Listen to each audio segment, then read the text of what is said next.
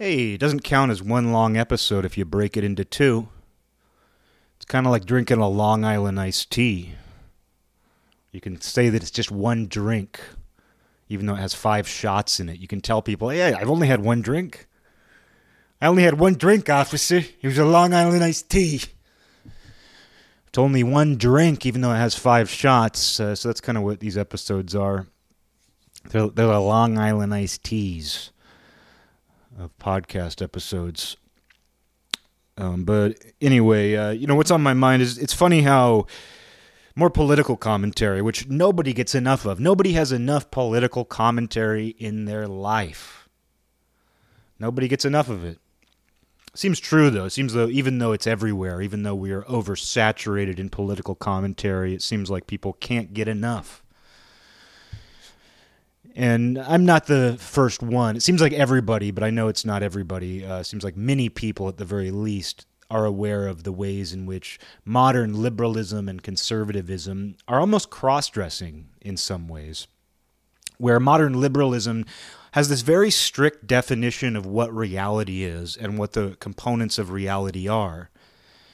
And if you don't agree with that, or even if you, it's not even as simple as dis, you know, it's not just if you oppose it or dismiss it, but if you just simply haven't bought in yet, you are their enemy until you change your tune to exactly what they want you to say. And I know people who would consider themselves liberals who would say that's not true.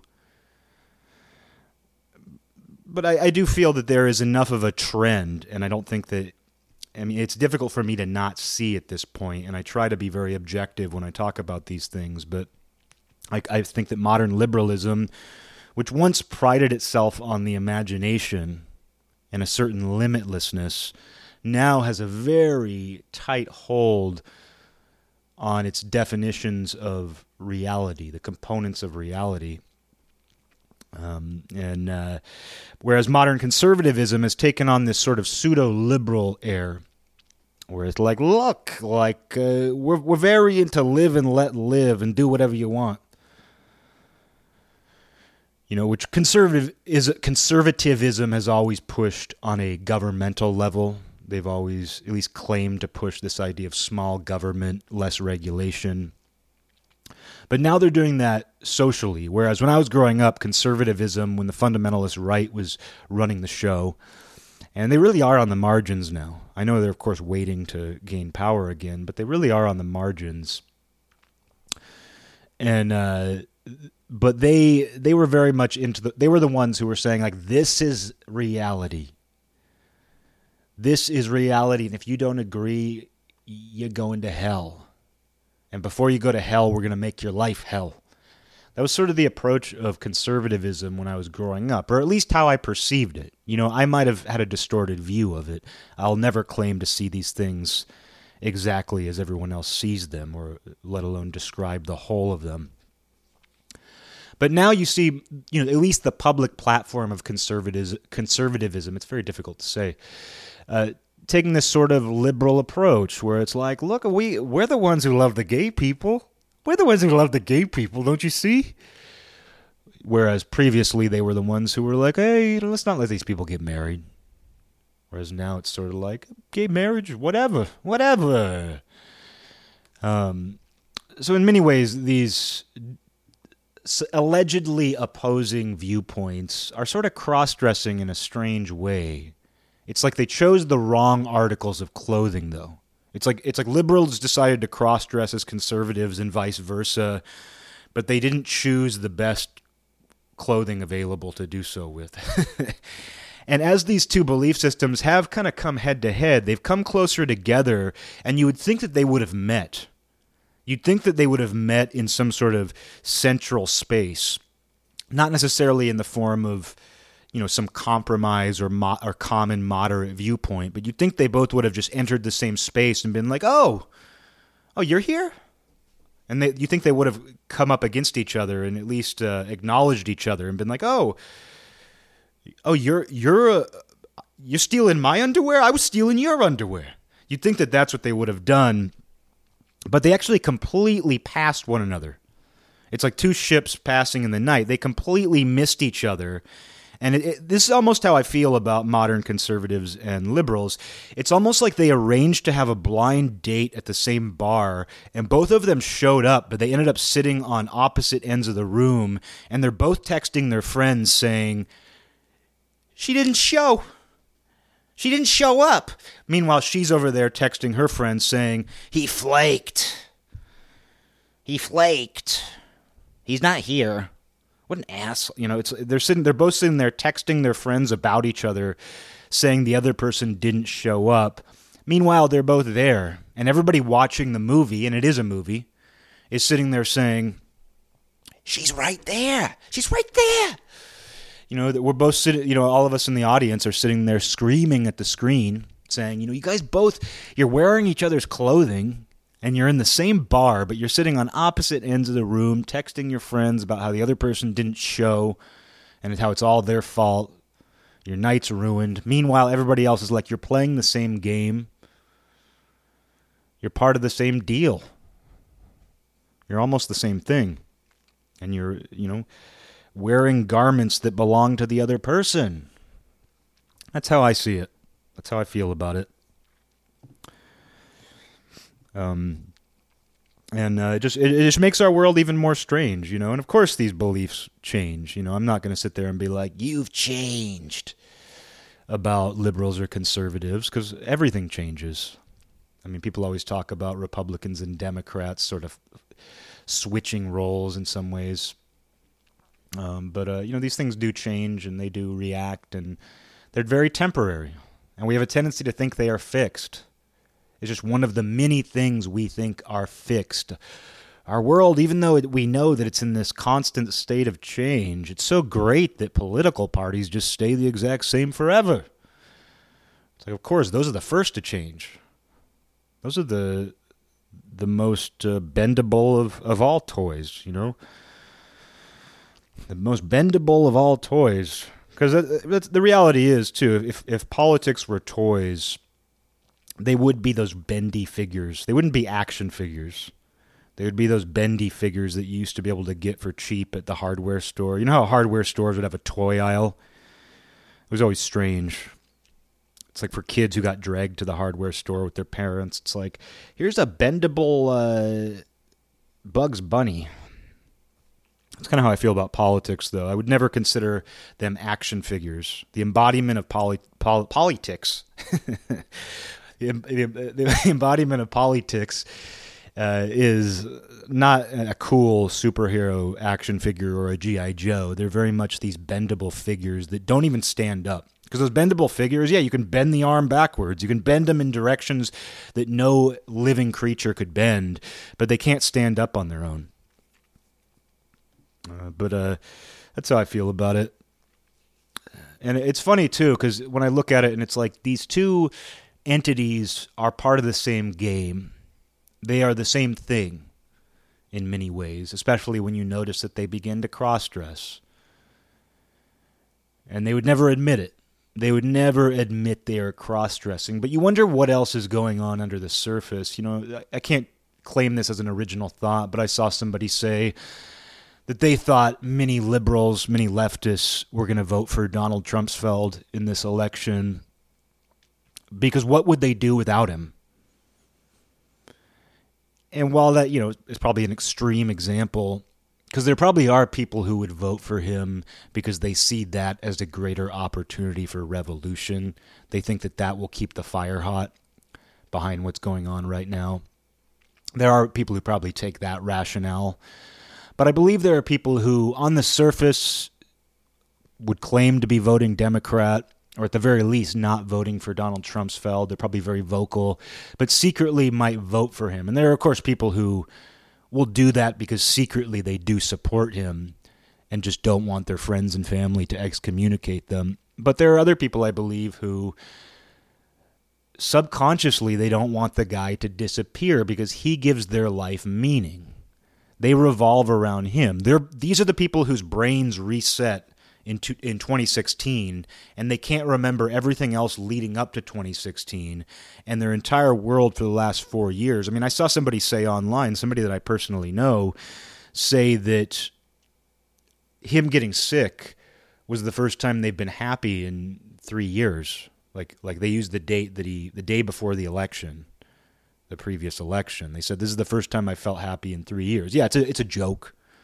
They're making a joke, but there's some truth to that.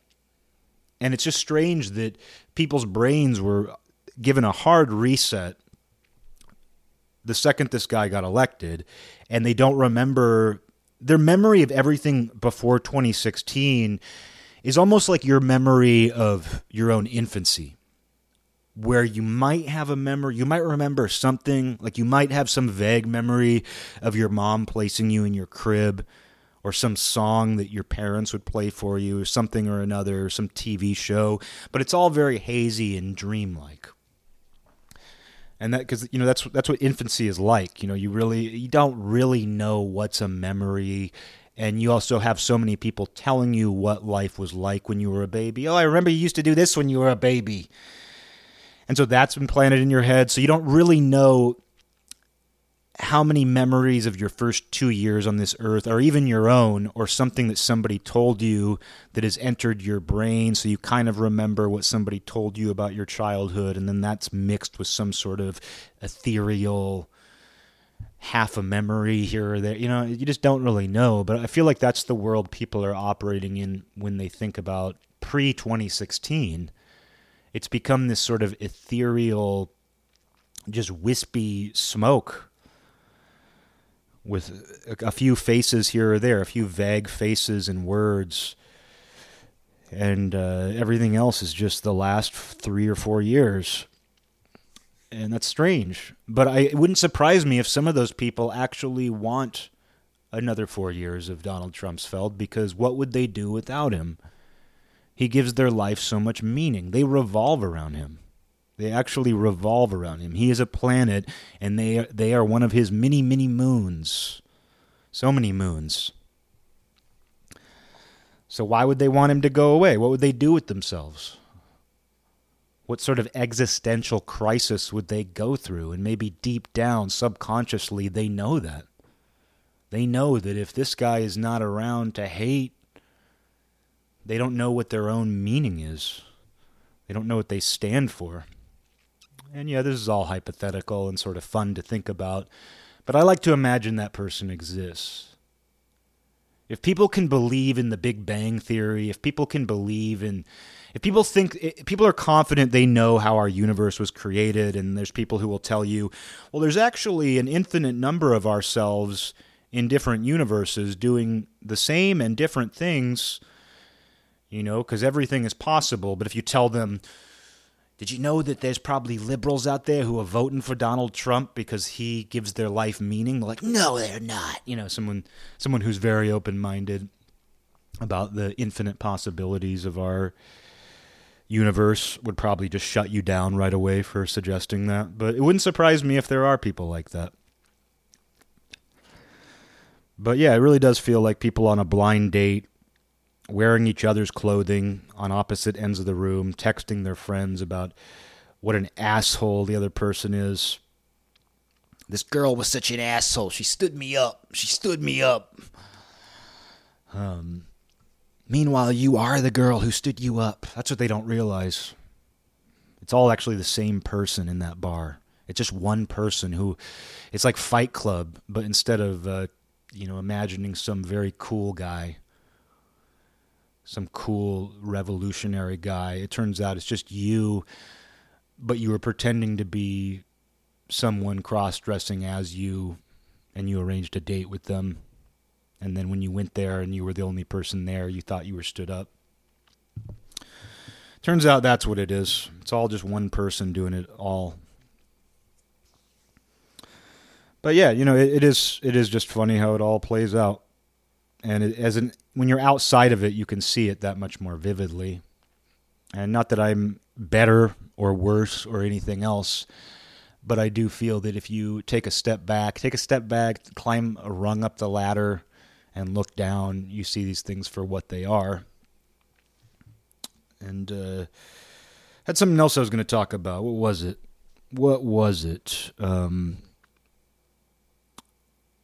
well, you know, I, I, think we need to get more into describing things as they are. because that's an issue. That's why people are unable to see the cross dressing. That's why people are unable to see that they are in the same room as somebody else and they're actually on a blind date but they just haven't acknowledged each other. You know, the reason why that's so difficult is because people are looking for the wrong thing. Let's go back to the idea. We're going to take a step back. These this person on the blind date, they actually are two people again. It's not just one person having some sort of uh, you know multiple personality episode. It's actually two people. But the reason why it's so hard to acknowledge each other is they didn't listen to a description. They were looking for the wrong thing. And I think that's the issue with modern politics too, is things aren't described.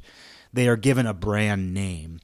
And you know, speaking of epiphanies earlier, a huge epiphany for me was years ago. You know, I, my friend Nick, you know, he's a writer. He likes to write. Um, he's devoted a lot of his creative energy to just writing. You know, different different forms of creative writing. And when I used to drink, I used to sometimes drink and I would write very short, short stories.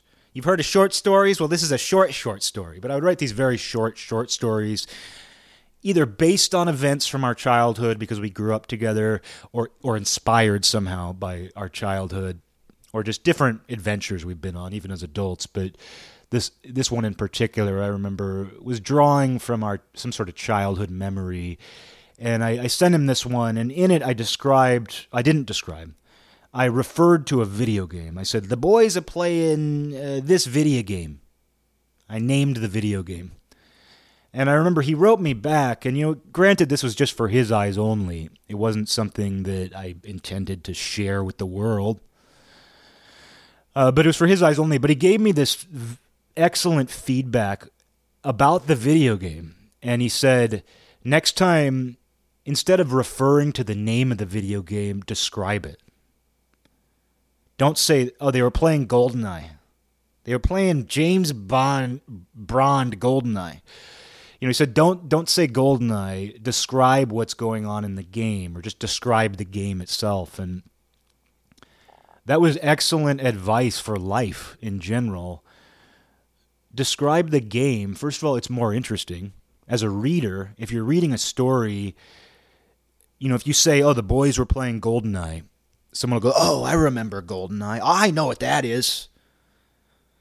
But if you describe the game, even if somebody guesses correctly what game you're referring to, it captures their imagination a little more. Because one thing I like about fiction is when it describes something that is very close to something that you know in reality, but is just different enough to remove you a little bit.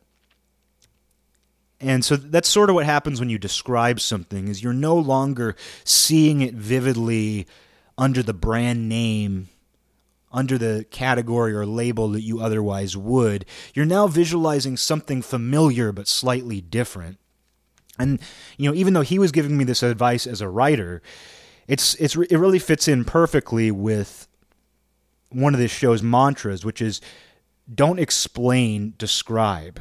That's what the scientific process is. The scientific process should never explain to you what is happening. A description should be more than enough. A description is the scientific process. Science is describing reality in the terms best available to it. And it's true for creativity as well, where creativity should describe rather than explain. And I mean, I think that's one of the, the pitfalls of creativity when it does veer into explanation. And it's one of the reasons why I don't like political music. It's one of the reasons I don't like political punk rock or even other music that tries to give you an explicit political message.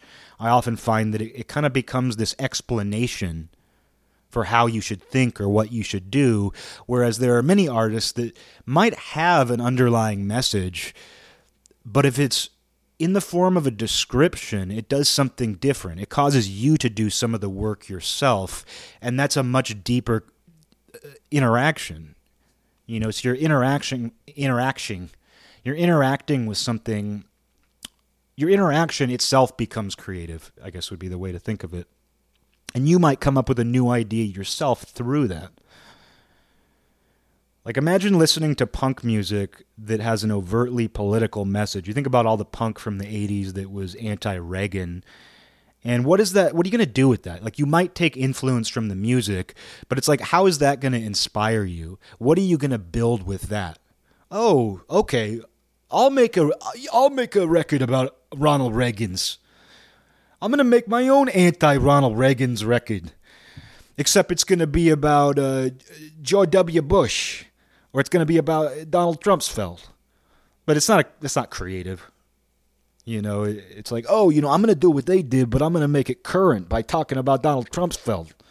You know, that's the most you can do with that. Whereas somebody who takes a more creative approach, who takes a more descriptive approach, might actually give you a little more to work with. Not that not that everything you like has to be something that you then use or that causes you to become inspired or creative. But I do think there's something to be said for that. I do think there's something to be said for giving people something that they can personally build on. And it does come to me through description because what Nick was talking about when he said instead of referring to the name of the video game, describe the video game because that forces you the writer to you're no longer taking a shortcut. And you're no longer playing on this phony nostalgia where it's like yeah if you're reading this and you're my age i bet you remember playing goldeneye with your friends. Instead it would be like a man a, a short man in a suit with a bowler hat is going around with a gun and there are four panels on the screen and somebody else has a rocket launcher you know whatever. Uh, it does a little more something, even if you know exactly what they're talking about. And you know, it's funny where that idea comes from because it's something I harp on time and time again. Describe rather than explain, and it's true for virtually any situation. And what originally planted that idea in my head, of all things, it was the group, the Sun City Girls, sort of an experimental I don't I don't know how to describe the Sun City Girls, and I wouldn't call myself a huge fan. My friend Miles introduced me to them probably 16 years ago now, and particularly the album Dante's Disneyland Inferno. Um, sort of goofy, but also there's something very heavy about their material. But there's a song on that album, and it says uh, something like, "Don't." Uh, I have to think of it here. I don't believe in explanations. Explanations only come from liars. A description will do. And that hit me a ton of bricks. A ton of brick, cartoon bricks. Except they didn't fall in my body. They somehow pierced my brain. They somehow didn't do any physical damage to me. That ton of bricks didn't do any physical damage to me. They somehow just slipped right through my flesh and hit me right in the brain because that blew my mind. It was an epiphanous moment where listening to that record, where yeah, I don't believe in explanations. Explanations only come from liars. A description will do. And then, sure enough, many years later, when I got into Alan Watts, Alan Watts says the exact same thing. And it wouldn't surprise me if the Sun City Girls were Alan Watts fans. I'd actually be surprised if they weren't. At the very least, I'm sure they were aware. And not that Sun City Girls or Alan Watts or anybody owns that idea.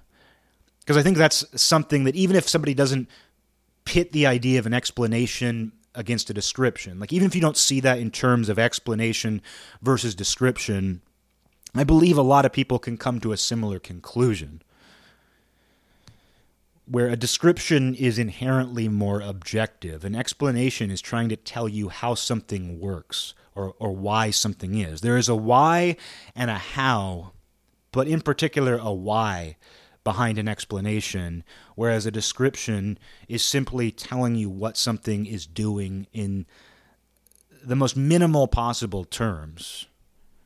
Because you don't have to color a description and it's funny because it's it's one of those sort of uh, I don't know. You know, you think of artist descriptions when somebody does an exhibition or if they have a website. There's often an artist description, and I never know what they're talking about. I'm an artist.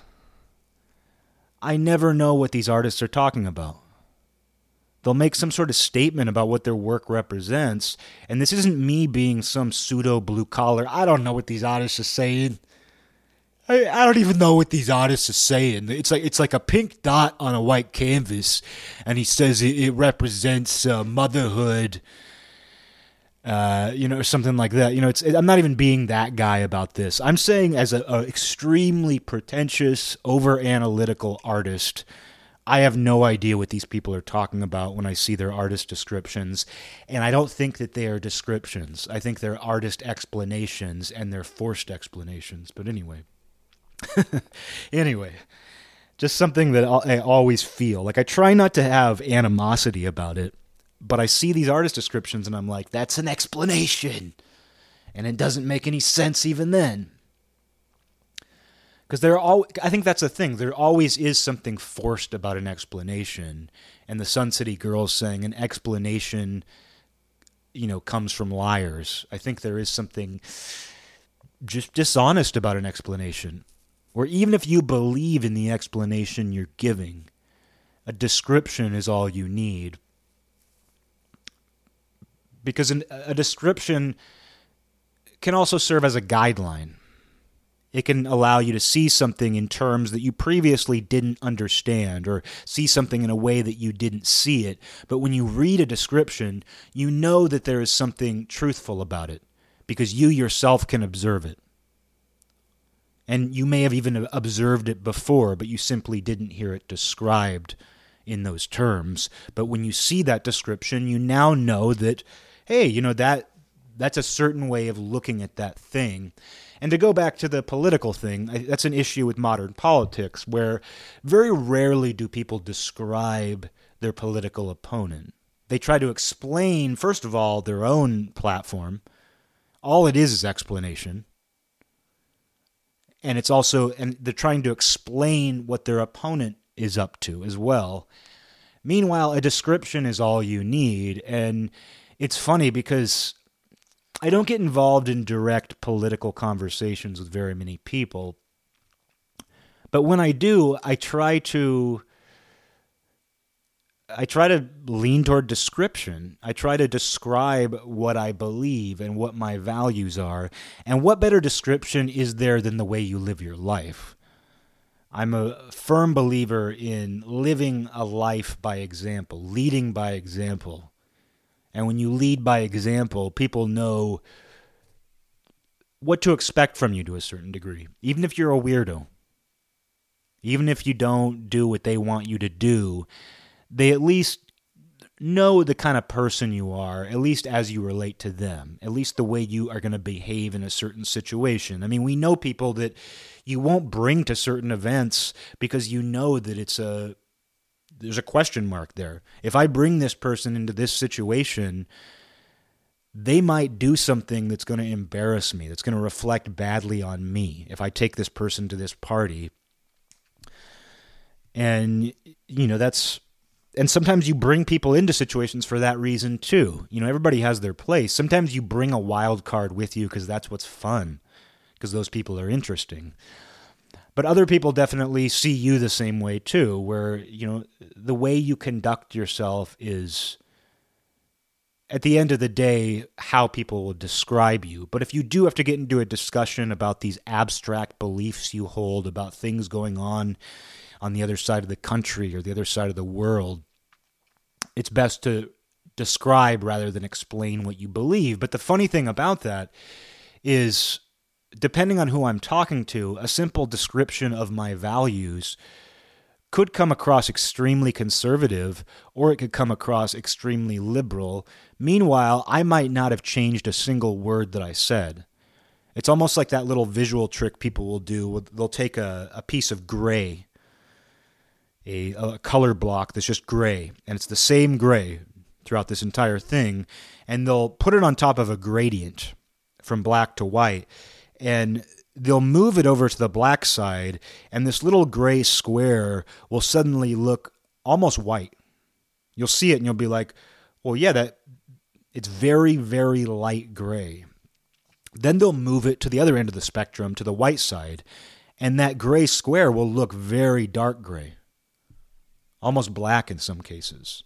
And then you move it to the middle and it might blend in or it might just, you know, be closer to what's in the middle depending on where you place it. And beliefs operate the same way. And I wouldn't say my beliefs are gray. But I do feel that descriptions are inherently neutral. And gray is the shade of neutrality. Whether that's accurate or not, I don't know. I, you know, I'm more black neutral. I'm more white neutral. But uh, you know, gray has come to represent the shade of neutrality because it's in between black and white.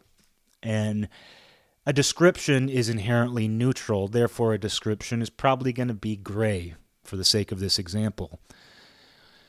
But yet, if you take that neutral entity, a description, and you bring it over to one extreme, it's going to look much lighter than it does normally.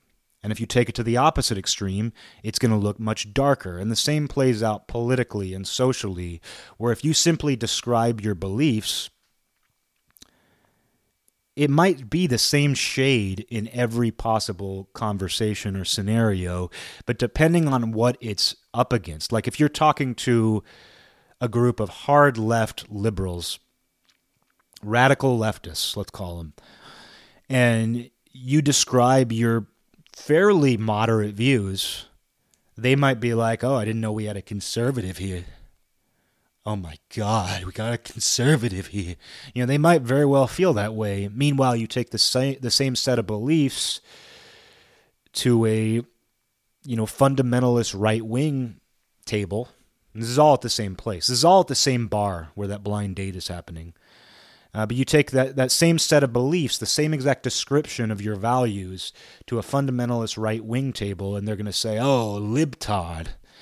Oh, we got a libtard at the table. You know, they're going to both say that about it. And I don't consider myself a centrist or a moderate because I think that implies that you're somehow making a compromise or you're somehow in this fixed position between two poles when I feel that that area between the two poles is the most expansive and open and free area you could possibly be in. And to say that that's somehow a compromise, you know, it's just bizarre. It's like saying the ocean between two countries, two continents, is somehow a compromise. It's like, oh, there's a whole ocean. There's the Atlantic Ocean between Europe and the east coast of the United States. And if you somehow fall into that ocean, you're you just uh, you're a moderate. It's like that ocean is not a moderate. That ocean is a far more limitless and expansive place than either of those two continents. On the surface alone, not to mention the depth underneath it. And so that's how I feel when people say, "Oh, a centrist, huh?" Because you're an independent. I mean, I, I'm comfortable with the term independent.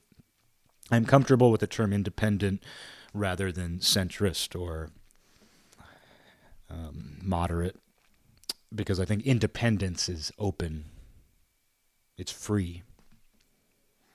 Free to change, but, you know, even within that freedom to change, you know, because I wouldn't say my values are 100% consistent that's the thing too is that sometimes I feel different. Sometimes I feel different depending on how my day is going, what I just looked at, what I saw, what my interaction with somebody was like. It's almost like doing jury duty. I found out I, I worked at this place years ago, and there was an old guy who worked there, an older man, probably in his 60s, and he had to go do jury duty, and it ended up being for a some sort of sexual assault case and he was telling us about the interview process, you know, because they'll interview the jury candidates beforehand to try to disqualify people who might be biased or, you know, include people who might, you know, the, the defense the defense gets to choose some of the people, or they get to have some say in it. Basically, they're trying to weed out bias, create a neutral jury. You know, they're trying to create a neutral jury and uh, he had told us, though, one of the questions, because keep in mind this was a sexual assault case of some kind. You know, he, he didn't share the details. But he said that one of the questions they asked him was on a scale from 1 to 10, how would you rate your last sexual experience? Which is a really interesting question that I never would have imagined would be asked of a juror on a sexual assault case. On a scale of 1 to 10, how would you rate your last sexual experience? And how that's being used to measure somebody's neutrality in a sexual assault case. And I'm not going to read too far into it because I think it speaks for itself. I think your own imagination can do the work when it comes to why that question might be relevant. But it's also very bizarre to think about. It's a bizarre question, even though it might be relevant. And of course, you know, they're looking for a neutral juror. And that's, you know, I think this has come up before when I've talked about explanation versus description, but when somebody is a is testifying, when somebody is a witness in a court case, they do not let them explain anything. People will the the other attorneys will object and the judge will weigh in, but the second that a witness starts explaining, somebody will object because that is not what a witness is supposed to do. A witness is supposed to describe. If somebody witnessed a crime, they are asked to describe what they saw. They're never supposed to explain what the motivation was or try to add other context to the situation. They are supposed to describe in the driest possible terms what they saw. Otherwise, their testimony will be thrown out, and it does get thrown out. If you've read transcripts of trials, if, if you've ever witnessed a trial, watched, I've only I've never been there for a trial, but I've seen videos and I've read transcripts of trials. And when a witness tries to explain something, the attorney will object and uh, one of the attorneys you know will object and the judge will throw it out they will say can the they'll ask the jury not to acknowledge that part of the testimony because a witness should not explain and it's hard to avoid doing that because we don't have a judge we don't have attorneys objecting but in your day-to-day life if you make an effort to describe things I believe you'll be a more reputable person. I believe people will trust you more. You'll trust yourself more. And again, it's another one of those things that you don't have to sit there every second of the day and say, Am I explaining or am I describing?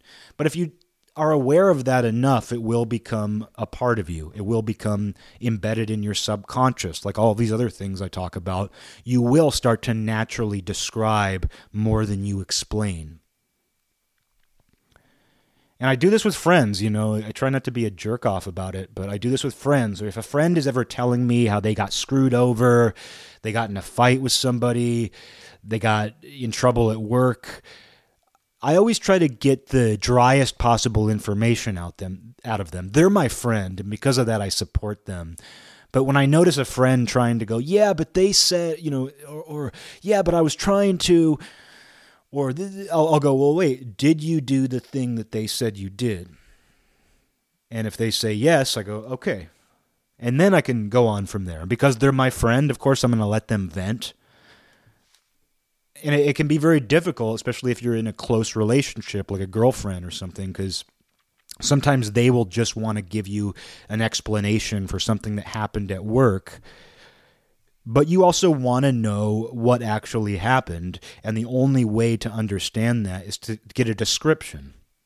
And it's not that descriptions are the whole story either, but as many descriptions as possible is the closest you will ever get to objectivity. And even if one description isn't the whole of a story, you can use that in combination with other people's descriptions to maybe maybe you'll start to see how the whole thing takes shape because if i'm standing on the left of a, a castle I'm, I'm looking at a castle and I see from my point of view, oh, there's a big spire, oh, there's a big tower right here. And then uh, the gate, you know, I see the gate from the gate's on my right. The gate is to my right. And then somebody else is looking from the left side of the castle and they're going to say, Oh, I don't see a tower. There's no tower. And then they're going to say, And the gate's on the left. Well, you can use that and say, Okay, well, there's a tower on the left side that you can't see from the right side. And because the gate is to one person's right and the gate is to the other person's left, it doesn't mean they're wrong. It means they're on different sides of the castle describing different things, and that that castle isn't perfectly symmetrical. It has a tower on one side. So it's not that either one of them is wrong, and they're each giving an honest description, but their descriptions alone don't tell you what the entire thing looks like. You have to listen to as many descriptions as possible. And then those people, from their vantage points, they don't know what's on the backside of the castle. They don't even know what's on the backside of the castle. This is when I lose my mind and I go out into public and I start just mumbling this shit where I say, the problem with modern political discourse is that they don't even know there's somebody on the backside of the castle. And they're looking at the castle from different points of view, and there's a tower over on this side, and the gate's in between them. You know, that's when I just sound like I've lost my mind. Yeah, it's really sad. Eric, you know, he used to have, you know, he's always been a weird guy, uh, but, uh, you know, he used to have some insight into the world, and then he suddenly just, he started talking about how everybody is looking at the same castle from different points of view. Um, and then he got his his eyes shot out by the the archer in the tower. um, but uh, anyway, you know that's the thing is even with a description, you don't have the whole story. But it's like you just try to get descriptions and try to live a life where you describe and it's not just, though, that you should describe your own political beliefs, rather than telling people, even if you are a Republican, even if you identify with everything that you believe a Republican is, still try to describe your beliefs more often than rely on this group identity. Even for your own sake, even if this isn't something you need to say out loud to other people, review your beliefs in the most descriptive terms possible and uh, you know, and also I think that what's missing from all this too is people not describing each other. Describe your so-called opponent. Don't say, "Oh, he's a libtard." He's a libtard. He's a Nazi Republican. Don't do that. Don't do that. Just don't do that. Period. Uh, describe what the person actually believes and try to get it accurate. Try to be accurate in your description. And if nobody has a problem with your description, well, keep doing it. Develop a habit. And strive for agreement. Because if you describe someone, you say, oh, he, he believes in banning all abortion. And that person that you're describing says, yes, I, I believe abortion should be 100% illegal. Well, then you're in agreement. You might disagree about abortion, but you are in agreement about what you are disagreeing about, which is important to this. And it's missing from the conversation in many cases. Whereas there are many situations, like I've mentioned my own views on abortion here, which I lean toward it being legal in some capacity because I don't like the idea of back alley abortions, and I, I wouldn't consider my I wouldn't consider this a hill that I would die on. I don't think that I have the most nuanced, well-rounded opinion on abortion. I don't like the idea of abortion the older I get. I just don't. It has nothing to do with faith. It has nothing to do with anybody else's belief system. On an intuitive level, something makes me feel kind of sick and sad when I think about the reality of abortion. Not just the reality of it happening, but also the circumstances that lead somebody to wanting or needing, in some cases, an abortion. Because I believe there are some situations where I don't know, just it's there seems to be uh, there are just some situations, you know, where it that seems to be the best option for somebody, and it's hard for me to even say that. But because of that, I believe the option should be available in some way. I'm not in a position to feel, I don't feel comfortable putting constraints on that or limitations or describing what that is. But even, the, but me saying that, me giving a hesitant, I wouldn't call that support. I wouldn't say that I support abortion, but me just simply saying the option should be available in some way because the alternative can be worse could be taken you know completely the wrong way by somebody who is completely against abortion they might think oh you're a, you're a fence sitter who thinks babies should die in some situations. And maybe they're not wrong, but it's just that would be a way of coloring what I'm saying uh, in a way that isn't fair to me. But on the other side, you know, I've said before that if abortion is going to be legal, I think we need to take take greater responsibility and teach greater responsibility. I don't think we should just treat that like, uh, oh, I can do whatever I want.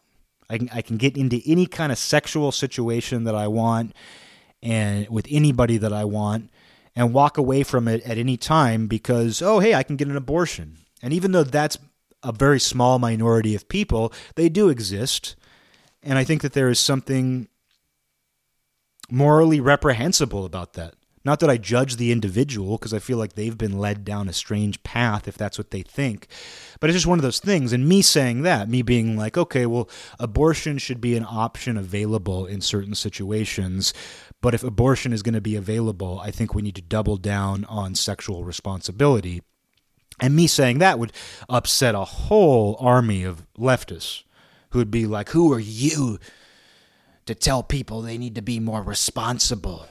Who are you to tell people when and where they should get abortions? You know, something I'm not doing. I'm not telling anybody what to do. I'm simply saying that if we're going to have one thing, maybe we should change, reinforce a certain structure that makes that a last resort. Um, you know, and here I am. I feel like I'm, I feel like I'm dancing all around here. I feel like I'm giving disclaimers left and right. But you can see we're simply having this one core belief, which I'm not even deeply invested in. I'm not deeply invested in the controversial topic of abortion. I'm just not invested in it, even though I think it's important and it, there's a reason why it's such a hot topic. I don't have a, you know, I'm not 100% committed to my view on it. And my view on it has actually changed over the years.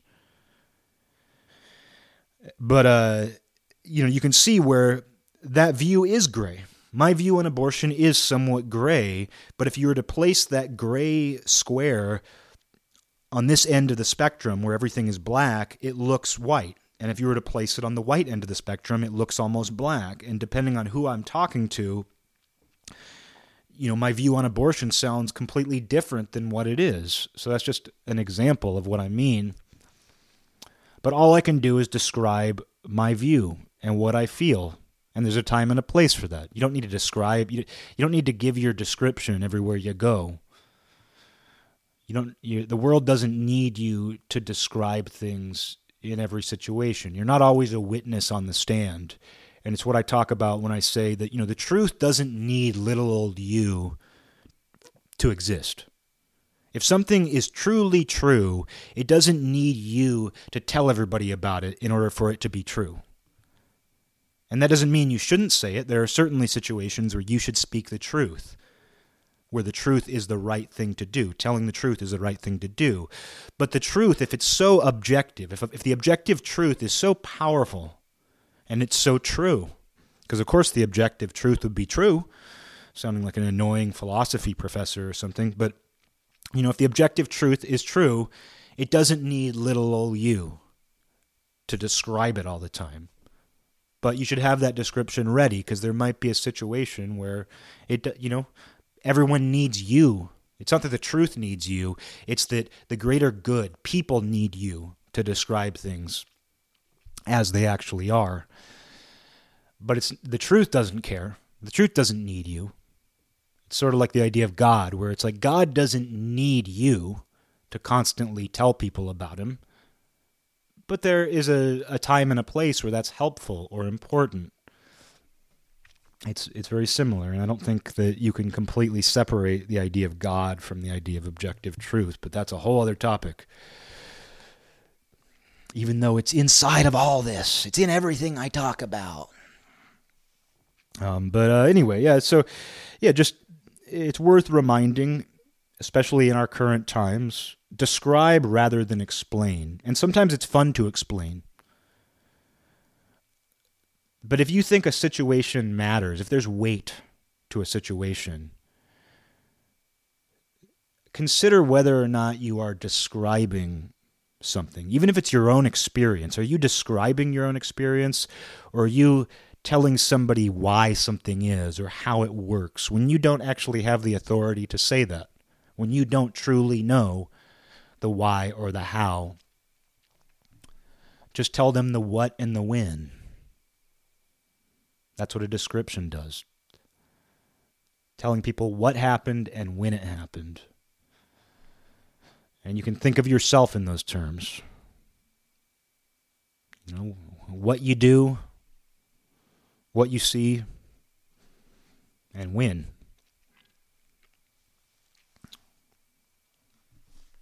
And I believe that making an effort to do that about your own life will help you do that toward other people. You will start to describe other people. You will give them some sort of objective benefit of the doubt because that's what you end up doing when you describe.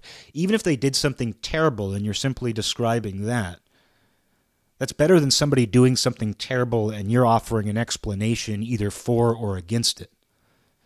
Because that's what I see now with this increase in political violence, this normalization of political violence. And if you're not aware, I mean, I don't know what these polls are based on. I wouldn't, I'm very skeptical of any poll of any kind. But I saw a poll where it showed, they polled Democrats and Republicans and they asked them, you know, do you feel that political violence is acceptable and it showed them over the last, I believe, 10 years. And the number of people, I don't know if these are the same people, but I think this does tell us something, and I think we can see it playing out right now, where the amount of people, the percentage of people who believe that political violence is acceptable in some situations has increased dramatically over the last 10 years.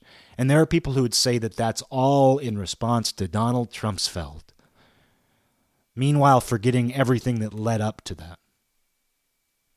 They're going to tell you all of that started in 2016. No, things have been moving in this direction. Remember that if you think everything started in 2016, everything that you don't like that's going on in the world, remember that it was your brain that was restarted at that point. The world didn't restart. Some of us didn't restart. And I don't say that with any superiority in mind. But this increase in tolerance of political violence. I mean, we're seeing more political violence now than we ever have in my lifetime. People getting killed at these protests and riots, and people immediately taking sides. They immediately either support one person because they found out that they're on this side of the fence and they immediately condemn the other person because they're on that side of the fence. And they're explaining away everything when all you need is a description. And I will only ever describe political violence exactly as I see it. And in my opinion, it's always unnecessary. Yeah, self defense, you know, I do I am a believer in self defense depending on the situation. But I don't believe any aggression politically, I don't believe any aggressive political violence is justified. I don't believe any explanation is appropriate. Only a description. Because that's where all of this goes. When you're no longer willing to describe your opponent exactly as they are, you end up explaining what that person is and what they believe. And it's that same process that leads someone to start explaining why they deserve to be shot or explaining why the person who shot them was justified. And you never want to be in that position unless you're a lawyer, because that's why we have a specific profession who does that. And people trash lawyers, but I think a, a lawyer is actually a noble profession.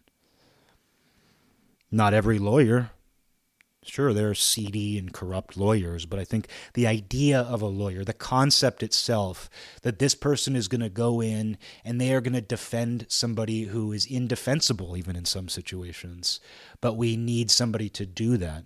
And that lawyer, while they are going to offer explanations, they're going to do so using witnesses and arguments that are based on description. So while there is, you know, of course, lawyers are manipulative, they have a goal they're not there to promote the truth if they're defending a monster. they're trying to win a case for that client.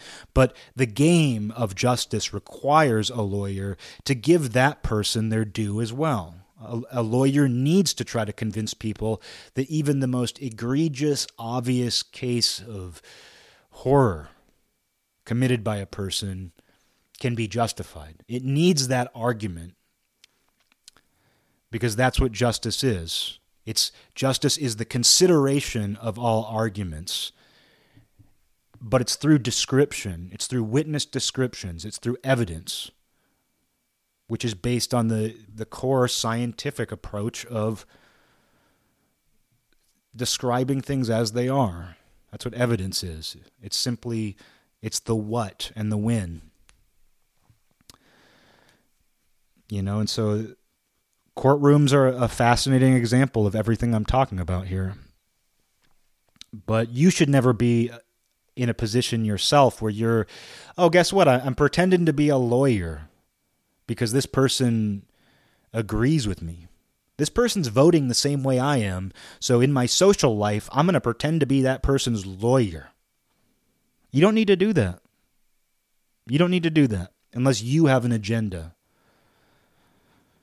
In which case, guess what? You're a liar. You're dishonest. You're trying to explain the day away. You're trying to explain the day away.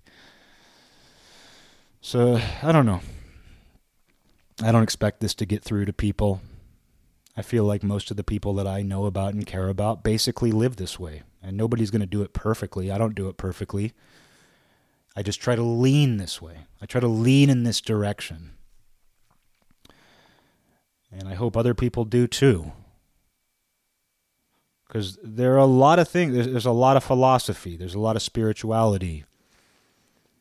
There are a lot of people who have made these same points. They're not revolutionary, even though they seem to be missing.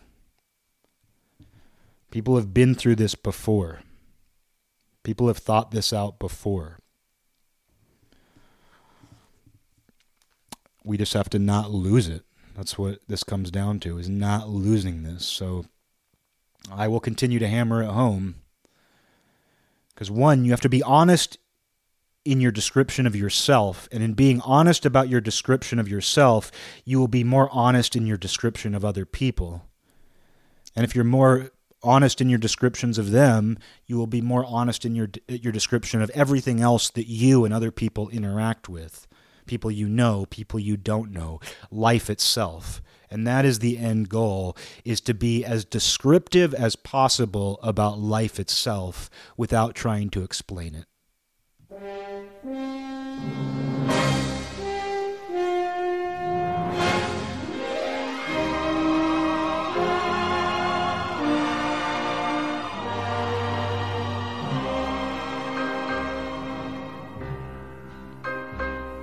This land is mine. God gave this land to me. This brave, this golden land to me. And when the morning sun reveals her hills and plains, I see a land where children.